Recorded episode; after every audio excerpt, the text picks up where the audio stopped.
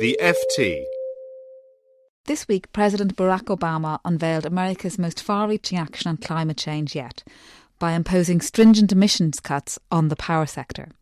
I'm Orla Ryan. Joining me in the studio is Pilita Clark, the FT's environment correspondent, and on the line from our bureau in Washington is Barney Jopson. Barney, within the US, this has sort of created a lot of controversy, and I know that President Obama has faced a lot of opposition from business and Republicans. Is this definitely going to happen? Well, for the time being, it's really hard to say whether it is going to survive or not. As you say, it is facing huge opposition from Republicans and some business groups, not all business groups, but some. And the way those people are going to try to stop this is in the courts. So the problem that power companies and manufacturers have is that they say this plan is going to push up electricity prices, it's going to jeopardize the reliability of the electricity supply. The problem that Republicans in particular Republican state governors have is that they say it's an infringement on their rights, that the federal government is telling them how to run their power sector and it's not allowed to do that. And that issue is going to be the heart of a lot of the lawsuits. They're going to focus on states' rights. Some of the other legal challenges are going to focus on more technical aspects of the way this plan was drawn up, and they're probably going to go on for several years. Maybe they'll still be going on when President Obama's left office. But the most immediate thing is those opponents are going to try and get a stay order or an injunction in the courts to stop the implementation of this plan even beginning. They're very much aware that with some previous environmental proposals from the administration, they've gone into effect straight away. They've eventually been overturned in the courts, but by the time they're overturned, it's too late because industry's already spent a lot of money to implement them. So this time round, they want to stop this in its tracks before it even becomes reality. Okay, so the legal challenges are already beginning. I mean, it also comes at a very interesting time in US politics with the sort of the presidential campaign getting underway. What difference do you think this will make to that campaign? Is climate change going to become an election battleground? I don't think it's going to be the most important issue in the 2016 election, but it's going to be one of them. And, the president's plan ensures there's a fresh policy initiative over climate to fight about. Now, Hillary Clinton was very quick this week to throw her full support behind the president's plan, so there's no daylight between the Democrats on that. On the other side, we've got 16 or 17 Republicans who are against it. And there are really two political reasons why they're opposed. One is this plan kind of plays into the broader Republican narrative that President Obama and the Democrats are interventionists who want to meddle in the economy, want to tell people what to do when the Republicans say they should get out of the way. And then the specific reasons why they're opposed to this politically is there's still a huge amount of skepticism in the Republican Party over climate change. Some Republicans say it's not happening at all. Some say it's happening, but humans aren't contributing to it. Some say it's happening, humans are contributing to it, but it's not such a grave problem that it warrants us spending billions of dollars to resolve it. And those aren't just political viewpoints, there is actually a large proportion of the American population that concurs. So the Republicans are staking out positions that do reflect the views of some of the electorate at least. And the challenge that Democrats have is that even though other people in the electorate say, yes, climate change is a problem, we're worried about it, and we want you to act on it, when you ask them to rank it alongside lots of other things like jobs and income, climate change still doesn't rise up to the top of the list, even for a large number of Democrats. Pilita, how significant is this for the climate talks taking place later this year? Well, it's very welcome, but it's by no means a game changer. It doesn't change at all the pledges that the US has already made ahead of these uh, big UN negotiations that are going to culminate in Paris in December, where nearly 200 countries are due to sign a global climate change deal.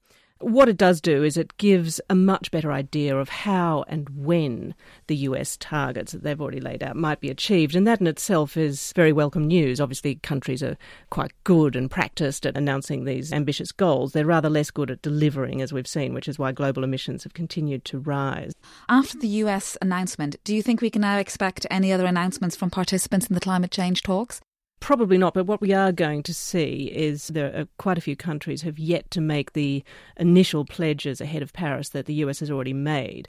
And we are in particular waiting to see what Australia is going to say, um, India, Brazil, and a number of others, because the way this is working this year is that all countries are supposed to be putting out their climate pledges, as the US actually did back in March, along with the EU and um, quite a few other developed countries. They're all supposed to be putting out these pledges ahead of the Paris meeting so that we will all be able to see what they all add up to and whether they're actually going to be enough to limit global warming to two degrees from pre industrial times. It's already gone up by about one degree. It's already clear because we already know what the US and China and the main emitters have offered that it's not going to be enough to stop global temperatures rising above two degrees. So we're really waiting to see if countries can produce a deal in Paris that is somehow going to ensure that in coming years that level of ambition is increased. In other words, we need a lot more action from a lot more countries. Barney, much as business has complained about this plan, or some businesses have complained about it, there are also incentives for other businesses who could benefit from it. Right. One of the main attack lines is that this plan is going to result in lost jobs, particularly in states and regions that are heavily dependent on the coal industry. The counterpoint from Democrats is that it's actually going to create jobs in other parts of the energy economy where there's great potential for growth, namely renewables, wind power, solar power. They're both expanding their contribution to the US electricity supply, even though it's still small in percentage terms. But the administration is saying, firstly, that the price of those renewables has come down so much that they're much more competitive than they were even a year ago. And secondly, to give them an extra boost, the administration is offering to provide credits in the form of an incentive scheme to encourage more state governments to invest money in wind and solar and give them some federal support to do so. Have we seen a, stronger take up of renewables globally, Pilita?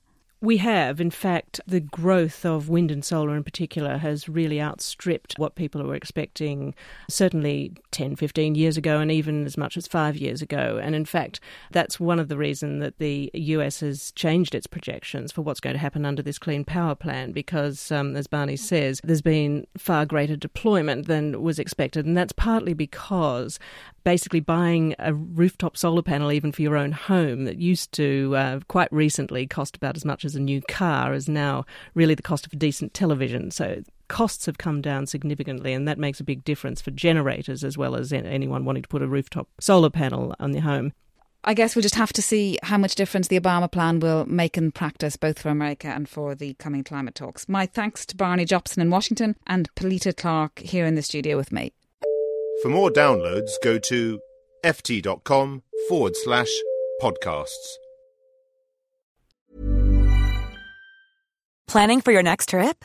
Elevate your travel style with Quince. Quince has all the jet setting essentials you'll want for your next getaway, like European linen, premium luggage options, buttery soft Italian leather bags, and so much more. And is all priced at 50 to 80% less than similar brands. Plus, Quince only works with factories that use safe and ethical manufacturing practices. Pack your bags with high-quality essentials you'll be wearing for vacations to come with Quince. Go to quince.com/pack for free shipping and 365-day returns. Without the ones like you who work tirelessly to keep things running, everything would suddenly stop. Hospitals, factories, schools, and power plants—they all depend on you. No matter the weather, emergency, or time of day, you're the ones who get it done. At Grainger, we're here for you with professional grade industrial supplies. Count on real time product availability and fast delivery. Call clickgrainger.com or just stop by. Grainger for the ones who get it done.